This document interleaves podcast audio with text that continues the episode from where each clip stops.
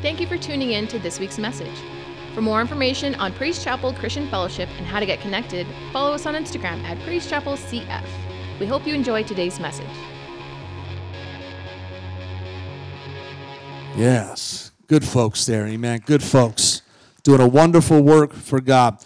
I'm gonna I'm gonna speak to you for a few moments this morning on uh, a series that we're starting today, and so uh, I, I, really want to encourage you folks to try not to miss any uh, Sundays and, and, be faithful to the house of the Lord, amen. Because you, you you just might miss something that God wants to speak to you because this is a series of messages that are going to kind of go hand in hand and, and piggyback off one another. And we are in the year 2020, and obviously everyone's talking about 2020 vision and talking about all that stuff. It kind of makes sense, right? But I figure at the beginning of the year, I just tap on that area of vision. Amen. Uh, aren't, aren't you glad? I was driving to church this morning and just began to thank the Lord, amen, that God has a purpose for our life. There's a purpose. Do you know that uh, He has a purpose, but God has a vision for your life. There, there's a vision. He see when you were created and when He when, when, even when you were in your mother's womb, no matter how you got to this place this morning, that God had a purpose. He had a vision for your life. And uh, it's important to understand, it's important to have, to understand not only that God has a vision for your life, but I believe it's important here this morning that we got to be a people of vision. And you got to you got to have a vision for your life. You, and your vision has, has to align with God's vision for your life. Amen. Because if your vision for your life does not align for God's vision for your life, you're going to be all over the place. Right? So it's one thing, amen. Uh, you know, we have a lot of dreams and dreams and aspirations and stuff like that. But I'm going to be talking about throughout this series in the area of vision. I love what the book of John, chapter 18, verse 37 says, and this is not my text, but I wanted to share this because I think it's important.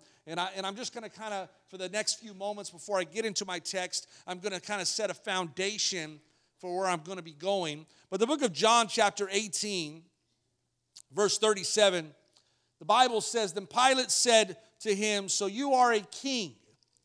And Jesus answered, You say that I am a king.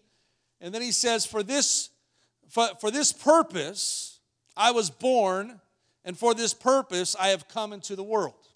I bear witness to the truth. Everyone who is of the truth listens to my voice. In other words, Jesus had a clear vision of who he was. He had a clear vision of his purpose. He understood Amen. It's important that this year, amen, I know the year comes, the new year, you're jotting down things that you want to accomplish. You've got financial goals, you've got ministry goals, You've got family goals. Amen. You guys, uh, you know, we do all these things, amen, because you got to have goals. But one thing that I love about here when Jesus was questioned is that he had no question about who he was and what he was here for. There was a clear purpose. Amen. And oftentimes, folks, we come to church all the time. We come in here, and oftentimes, amen, uh, we are, we're living our own purpose. We're living our own ways. We're living our own desire. Even though we're in church, we can totally be clueless to the purpose and plan and vision that God has for our life. We, we know the scripture in Proverbs 29 18, where the Bible says, Where there is no vision, the people perish. But he that keepeth the law happy is he. In other words, where there is no revelation of the future, right? Where there is no revelation of the future, people throw off self control, personal discipline, restraint. When we have none of this going on, amen, uh, uh, you know, we lose sight of all that. Uh, vision is the source of personal and corporate discipline. When you have a clear vision for your life, Anything that pushes you toward the vision is yes, and anything that pushes you away from the vision is no. Amen. So, what is vision? Amen. Where does vision come from? Well, vision is born in the soul of man or women who are consumed with the tension between what is and what could be. Did you hear that? What is and what could be. Vision often begins with the inability to accept things the way they are. And over time, that dissatisfaction matures into a clear picture of what could be. Have you ever saw a picture? Amen. Maybe you saw a painting that was unfinished. Amen. But you looked at that painting and you said, man, I can envision what this painting can be, or I can envision what this can be when it's actually done, when the finished product is put together, and you begin to envision a beautiful thing, a beautiful sight. Amen. Vision. Vision is a clear mental picture of what could be, fueled by the conviction of what it should be. Vision is the source and it's the hope of life.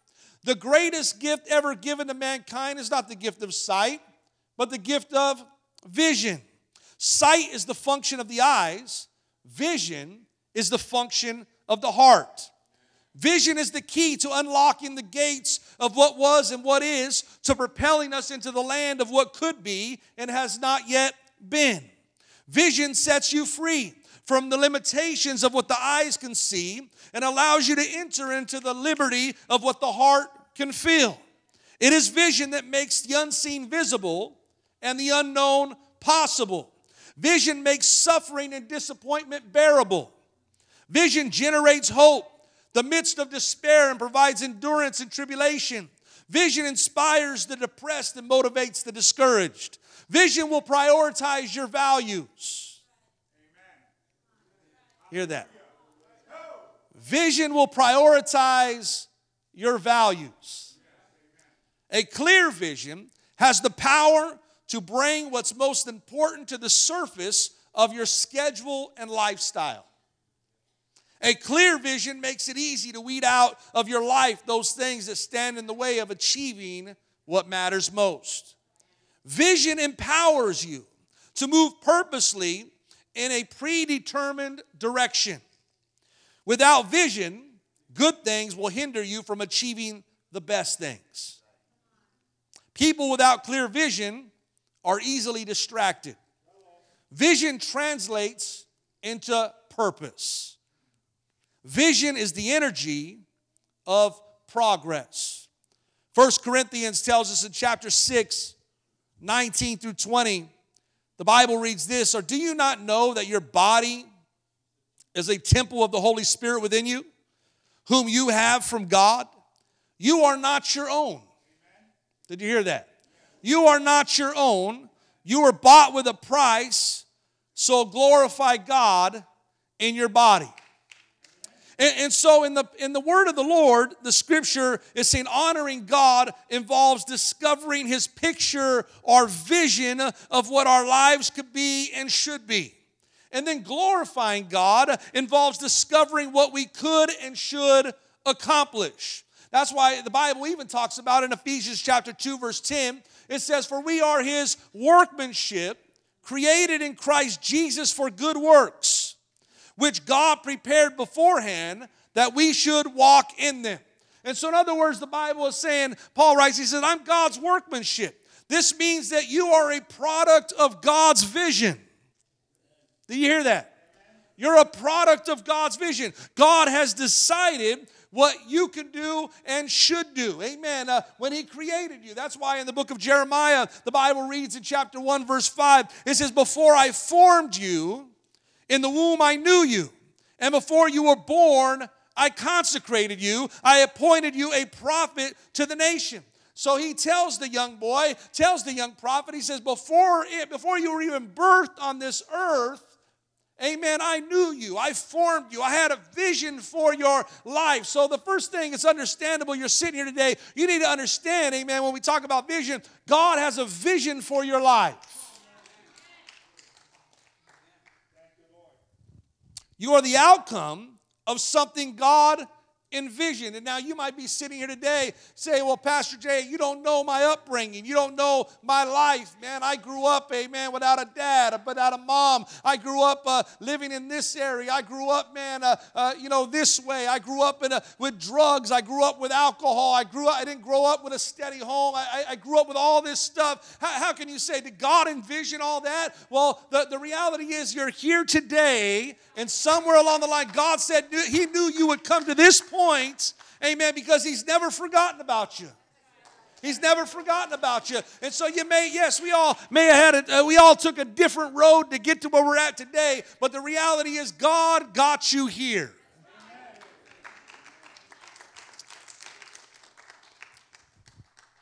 But his vision is not complete. You have a part. You have a part in God's vision for your life. And so I'm going to talk throughout the next several weeks. We're going to be tackling this because I think it's a great way to start the year where we, we begin to understand man, you know what? God has a vision for my life. And I want to do my part to make sure that I'm fulfilling the vision that God has for my life. Amen. And if I'm doing my part, amen, I know that success and things that God has for my life is going to come to pass because, amen, God doesn't fail, God doesn't break promises. He has wonderful plans for our life in this place, not only as individuals, individuals in this place, but he has wonderful plans for us as a church, as a body, because when we talk about vision, we're not just talking about individual vision, but we also talk about corporate vision and vision as the body of Christ. And I know this that a house of God that is filled with vision cannot be stopped. Second Corinthians 5 5, Paul says, God is not the one, uh, God, is the one who has prepared us for this change. And He gave us His Spirit as the guarantee of all that is, all that He has in store for us. Do you believe that in this place? As Christians, folks, we don't have a we don't have a right this morning to take our talents, to take our abilities, our experiences, opportunities, education, and run in any direction that we please. The Bible says that God purchased, He bought with a price. His blood was shed for, for our sins. Amen. It was a heavy price that was taken. And so sometimes I wonder if, if we've lost contact of the simple fact that, wait a minute here, God purchased me with his blood. I don't have the right, amen. My life is not my own. I don't have the right to do whatever I want to do with my life anymore. Amen. I am subject under the under God. Amen. He he, he owns my life. He runs my life. Amen. Uh, and, and, so we're going to talk a little bit this morning as I'm going to dip into the book of Nehemiah. If you got the book, uh, if you got your Bibles, turn to the book of Nehemiah. And I'm just going to start with chapter one. And we're going to unpack some stuff here about vision.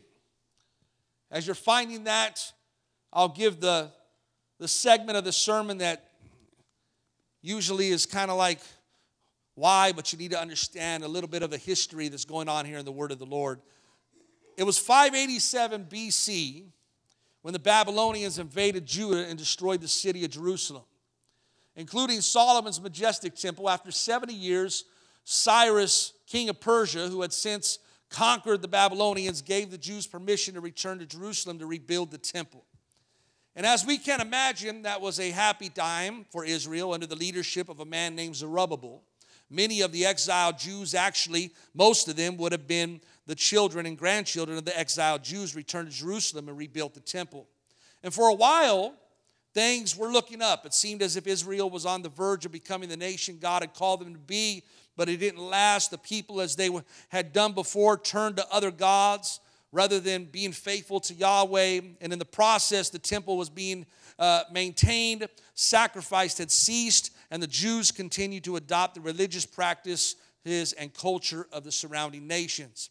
By this time, the story begins about 445 BC which is almost 150 years since the exile, the political, social, and spiritual conditions of Jerusalem were just awful. Meanwhile, back in Persia, a Jewish man named Nehemiah heard about the plight of his homeland and it absolutely devastated him. In fact, he was so burdened that we're told that he wept for his homeland and his people. It was painful, but out of the pain came the birth of a vision that resulted in one of the most pivotal moments in the communal life of Israel. And we're going to pick this up in Nehemiah chapter 1. And I'm going to just read this chapter to you real quickly. The Bible says this The words of Nehemiah, the son of Hacaliah. Now, it happened in the month of Chislev in the 20th year, as I was in Susa, the citadel, that Hanani, one of my brothers, came with certain men from Judah. And I asked them concerning the Jews who escaped who had survived the exile and concerning Jerusalem. And they said to me, The remnant there in the province who had survived the exile and the great trouble and shame, the wall of Jerusalem is broken down and its gates are destroyed by fire. As soon as I heard these words, and I want us to focus here, this is Nehemiah. As soon as I heard these words, I sat down and wept and mourned for days. And I continued fasting and praying before the God of heaven. And I said, O Lord God of heaven, the great and awesome God who keeps covenant and steadfast love with those who love him and keep his commandments, let your ear be attentive and your eyes open to hear the prayer of your servant, that I may now pray before you day and night for the people of Israel, your servants, confessing the sins of the people of Israel which we have sinned against you. Even I and my father's house have sinned. We have acted very corruptly against you and have not kept the commandments, the statutes, and the rules that you commanded your servant Moses. Remember the word that you commanded your servant Moses, saying, If you are faithful, I will scatter you among the peoples. But if you return to me and keep my commandments and do them, though your, out, though your outcasts are in the uttermost parts of heaven, from there I will gather them and bring them to the place that I have chosen to make my name dwell there.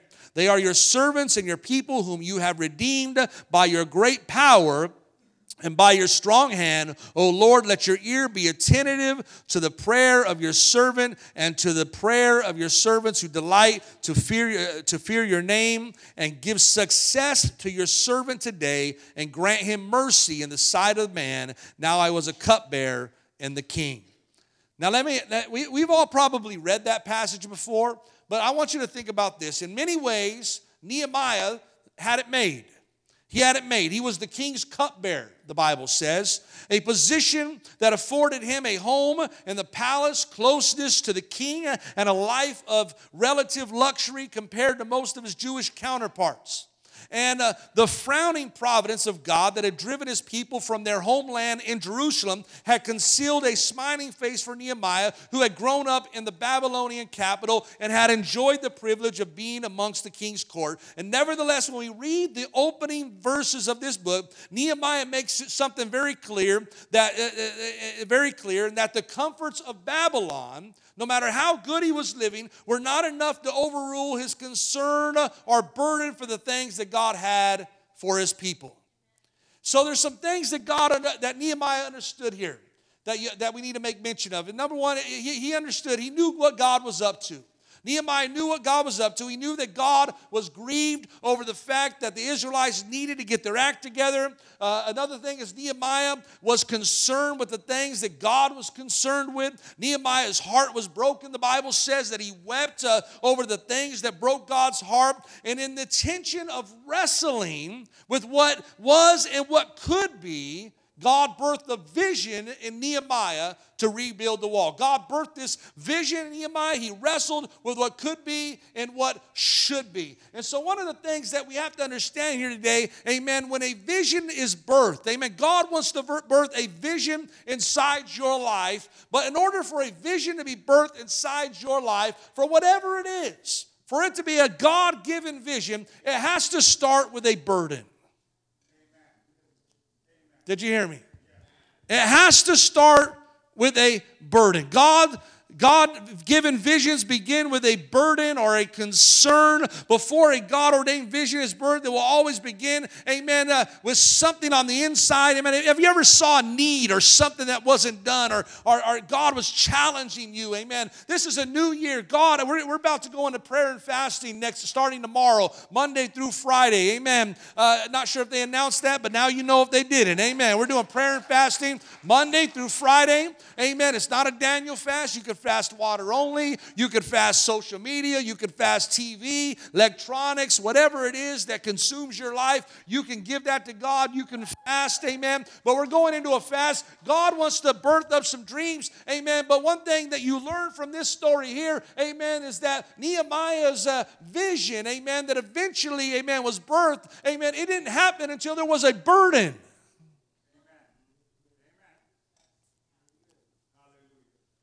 What burdens you this morning? What breaks your heart? does your heart break over the things that breaks God's heart?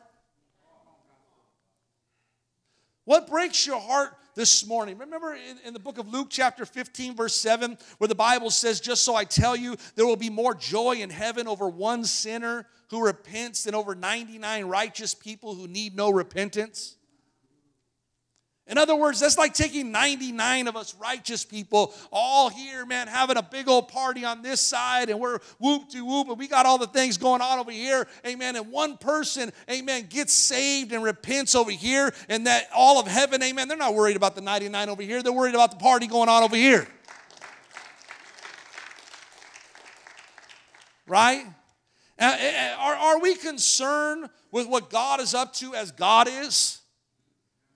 See, one thing that Nehemiah understood in the beginning of, of chapter one, when his heart broke and he wept and he was broken for the things that broke God, he had a genuine concern, amen, for the temple that was in ruin that needed to be rebuilt. And, and one thing, amen, he, he, he, understood, man, he said, man, I'm, I understand what God is up to.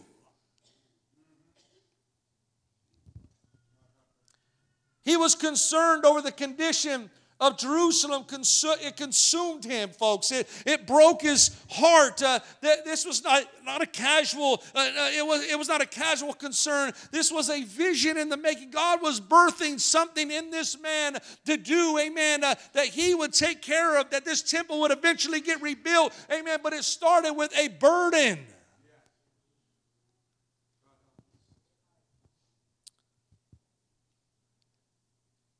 Nehemiah's thoughts of what was is supposed to what could be. It's like he's looking at something. He's looking at a, a, a, temple in ruin and, and he's crying because he's seen what it could be. You need to let that wrap around your mind. He has seen what it could be.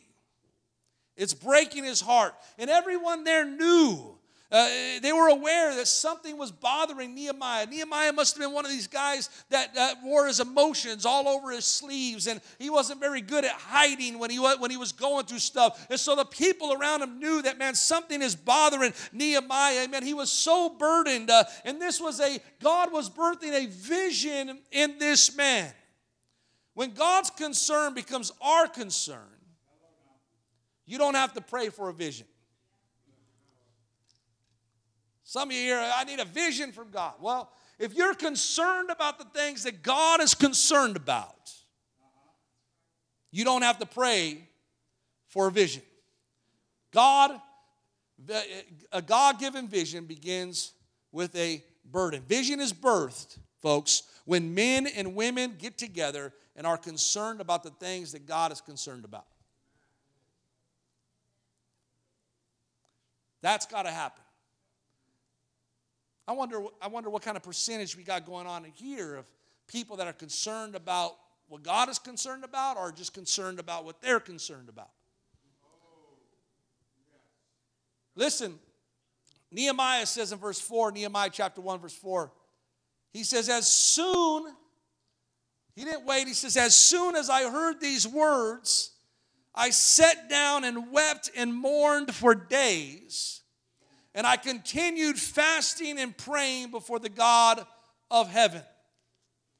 Listen, he put everything into action. Amen. A lot of times, folks, uh, you know, we, we have a lot of concerns, a lot of burdens in our in our life, in our church, and, and everything that's going on around us. Amen. And, and folks, we're, we, we're, the church is really good talkers.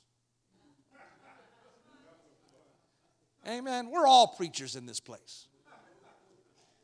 We're really good talkers about stuff that concerns us and but that but that's the gist of it. That's where it, that's where it stopped. And see Nehemiah had a burden because a burden will also fuel a passion. You and I should never take one step forward with a vision without first asking what God what, what is it that God wants. How many's ever done that before? You, you, you're, you're way ahead of God, and God's like, wait for me. Wait for me, man. I'll, I'll, help you not make those mistakes. I'll help you not go in the wrong direction. Amen. The Bible uh, goes on and it says in Nehemiah chapter 1, verse 5 and 11, uh, uh, listen, Nehemiah goes on, he says, And I said, O Lord God of heaven, the great and awesome God, who keeps covenant and steadfast love with those who love him and keep his commandments, let your ear be attentive and your eyes open to hear the prayer of your servant that I now pray before you day and night for the people of Israel, your servants, confessing the sins. Now, catch this, folks. Nehemiah was so burdened for the people, so burdened for the work, so burdened of what was going on that he is praying. Uh, not only he's not worried about himself, he's confessing the sins of the people. He is there. He says, I'm confessing the sins of the people of Israel, which we have sinned against you. In fact, he is so burdened, amen, and sees such a concern that he may not, you know, Nehemiah may have been straight. It doesn't mean that he might have done anything bad, but he sees the need to have a corporate confession of repentance uh, and says, man, I'm going to take this before God uh, because, uh, you know what, I have such a burden for this. So he's confessing the sins of the people of Israel, which we have sinned against you. He says, Even I and my father's house have sinned. We have acted very corruptly against you and have not kept the commandments, the statutes, and the rules that you commanded your servant Moses. Remember the word that you commanded your servant Moses, saying, If you're unfaithful, I will scatter you among the peoples. But if you return to me and keep my commandments and do them, through your outcasts are the uttermost parts of heaven. From there I will gather them and bring them to the place that I have chosen to make my name dwell there. They are your servants and your people whom you have redeemed by your great power and by your strong hand. O Lord, let your ear be attentive to the prayer of your servant and to the prayer of your servants who delight to fear your name. And then this is what he says after he gets done repenting for not only himself, but everybody there, all of Israel, he says this He says, and give success to your servant today. How many want success this year? Give success to your servant today and grant him mercy in the sight of this man. Now I was cupbearer to the king.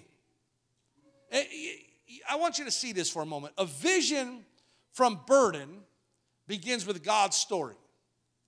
And what is God's story? God's vision is about redemption that brings reconciliation from the very beginning. God works to restore and reconcile man back to himself. God's story, the message of Scripture, is the good news that we are rightly reconciled back to God.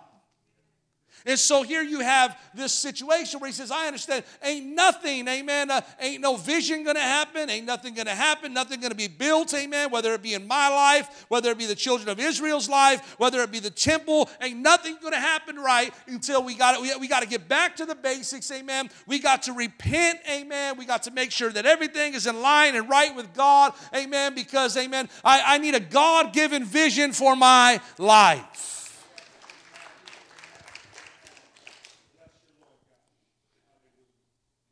Are you, are you following me this morning? Let me share a few more points and then we'll, we'll wrap this up. Number two, the first, one, the first point I talked about is vision begins with a burden, it begins with a concern. Amen. Uh, you know, that's, uh, that's what, uh, you know, we see things that are happening. We see the, you know, the life of Martin Luther King, right? He, he had a burden, right? There was a concern and he stood up and, and, and that's where you get the great speech, I have a dream and, and, and his, his, uh, his life and his legacy, it lives on today, right? Isn't, uh, isn't that kind of cool that shouldn't we all want a kind of life that says, man, you know what, whatever it is God has, whatever God's vision for my life is, I want to fulfill that in my lifetime so that even when I'm, uh, Uh, when I'm gone and I'm not here, here, amen, that, that the life that God had for you still speaks volumes instead of just a tombstone? Is, isn't life uh, I mean, I mean, uh, today's generation, amen. I mean, we've, we've gotten to a place where we wake up, we go to work, and we pay our bills, we come home, amen. Uh, we, we got recreation, we go to bed, we start over the next day, and all of a sudden we're just boom, boom, boom. And, uh, and pretty, pretty soon, folks, time is going by so fast, your life's going to be over, and it's like, well, did my life count? Did it make a difference? Did, did my life fulfill God's vision for my life? The vision that God had for my life when He saved my life, He saved it for a purpose. And did I live out the life of the whole reason that God said? God sent a messenger my way to pull up a sleeve and snatch me out of a miry pit, put a brand new song into my life. You know what I mean? I mean, I, I mean, I, I mean, think with me, folks. Think with me. Time is going quick.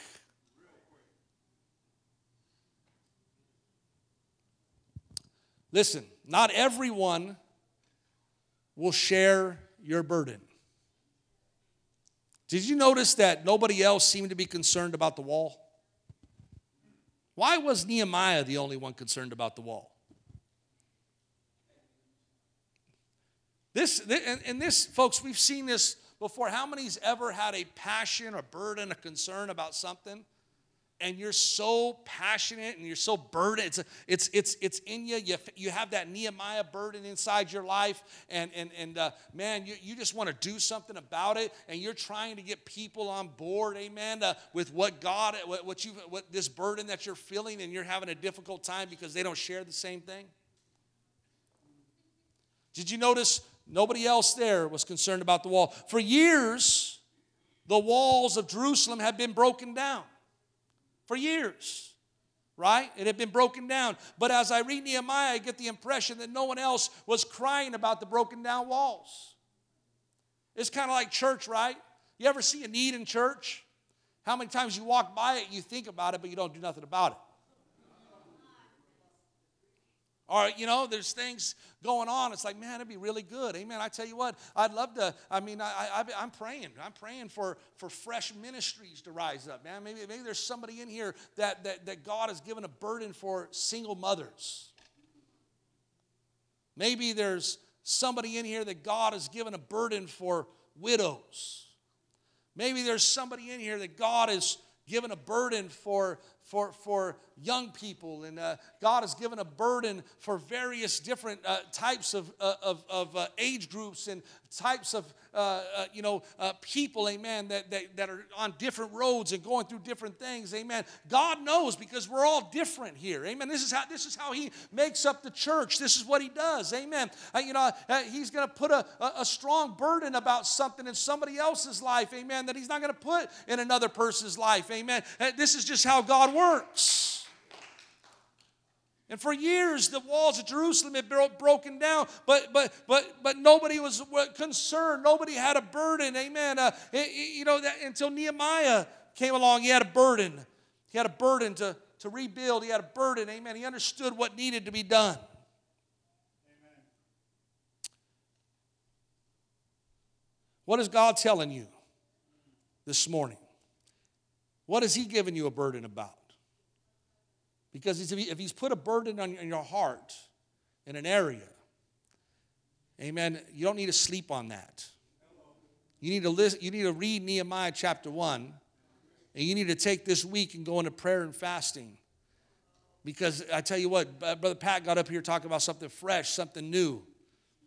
Amen. I was t- I talked to a few people before, before the service. I said, hey, man, this is your year. This year, amen, you're not going to watch, you're not going to sit on the sidelines. Amen. God has something for you to do. Amen. Right? What's He giving you a burden about? And, and know that not everyone will share your concern or your burden. Amen. Some people, folks, and here's another thing some people will share, some people will share that concern or burden, but do nothing about it. Do you think that anyone else had tried to rebuild the walls? Yes, some had tried but had given up.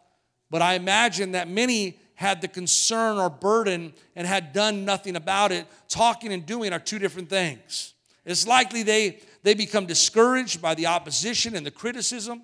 Have you ever noticed every time you try to accomplish something, there's about 10 people that will tell you why it can't happen?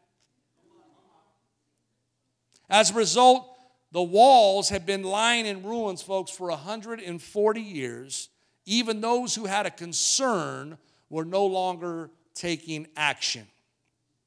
And then Nehemiah came along. And listen to what Nehemiah chapter 6, verse 15 and 16 says.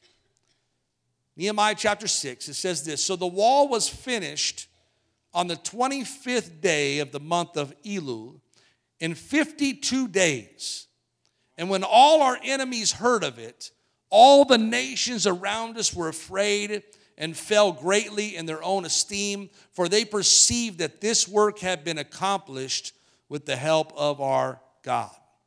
I, I, want you to think about this for a moment. Nehemiah was able to accomplish in 52 days what others hadn't been able to accomplish in 140 years.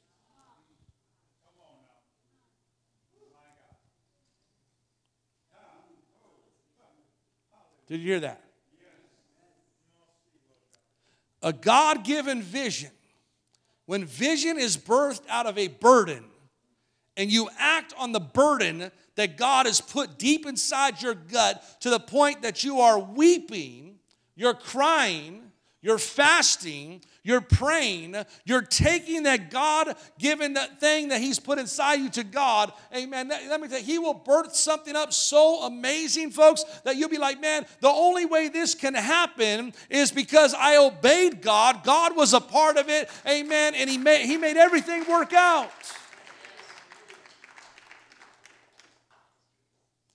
Lastly, God often gives a concern or a burden before he gives a solution. Nehemiah was a cupbearer to the king. He was responsible for ins- ensuring the safety of the king's food and drink. Nehemiah wasn't really in a position to do anything about the broken down wall. He didn't have the authority to go and rebuild the wall of Jerusalem.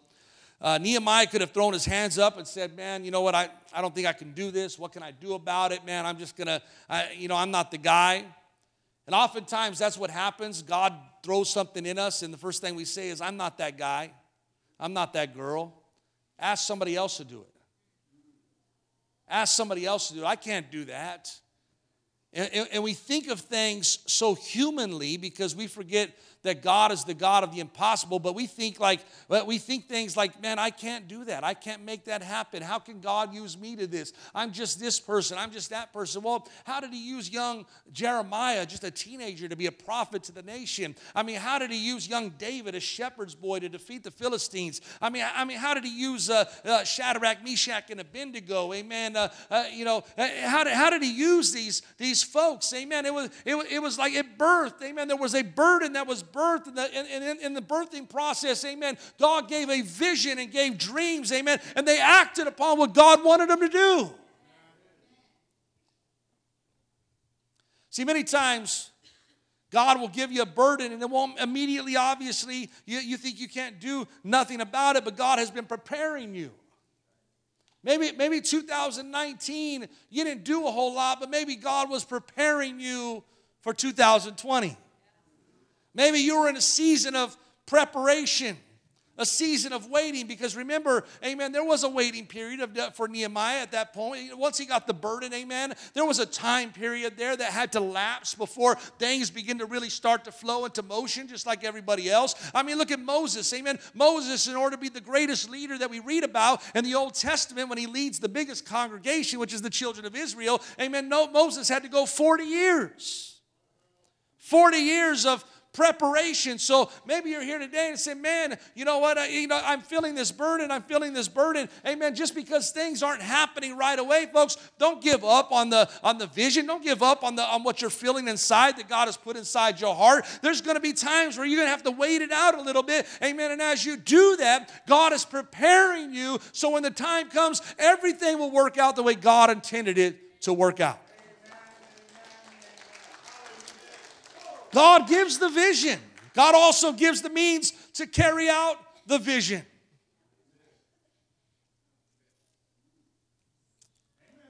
It's an amazing thing. You got to be a people of vision, folks. Got to be, you know, I, read a story one day of Walt Disney. Walt Disney, when he was later in age, he was sitting at the theme park and they were doing a lot of building and stuff like that. And and the story goes that he told the construction worker, he says, Hey, uh, look at my mountain. And the construction worker came over and was looking and says, Oh, yeah, Mr. Disney, you know, just probably thought he was hallucinating, just some old guy.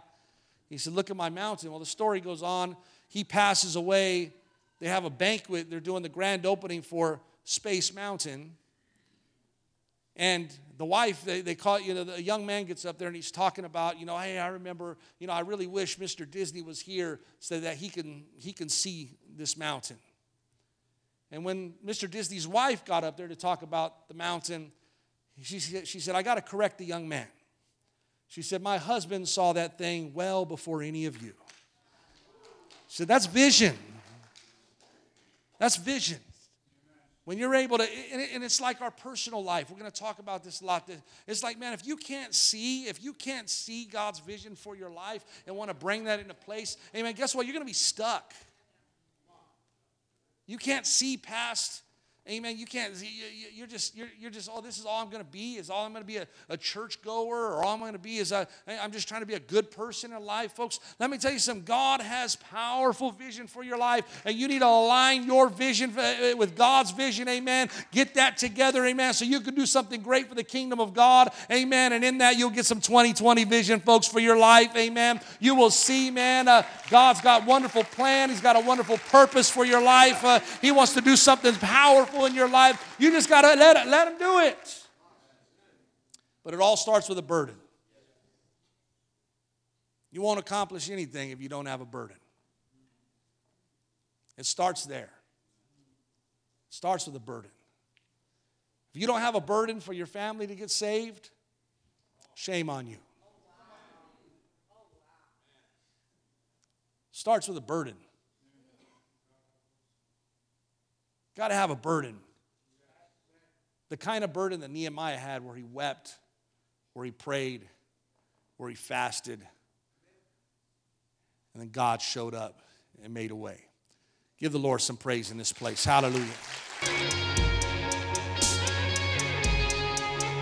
We hope you were blessed by this message. Be sure to subscribe to our podcast and share with your friends on Instagram. Remember to tag us at Praise Chapel CF. See you next time. Have a great week.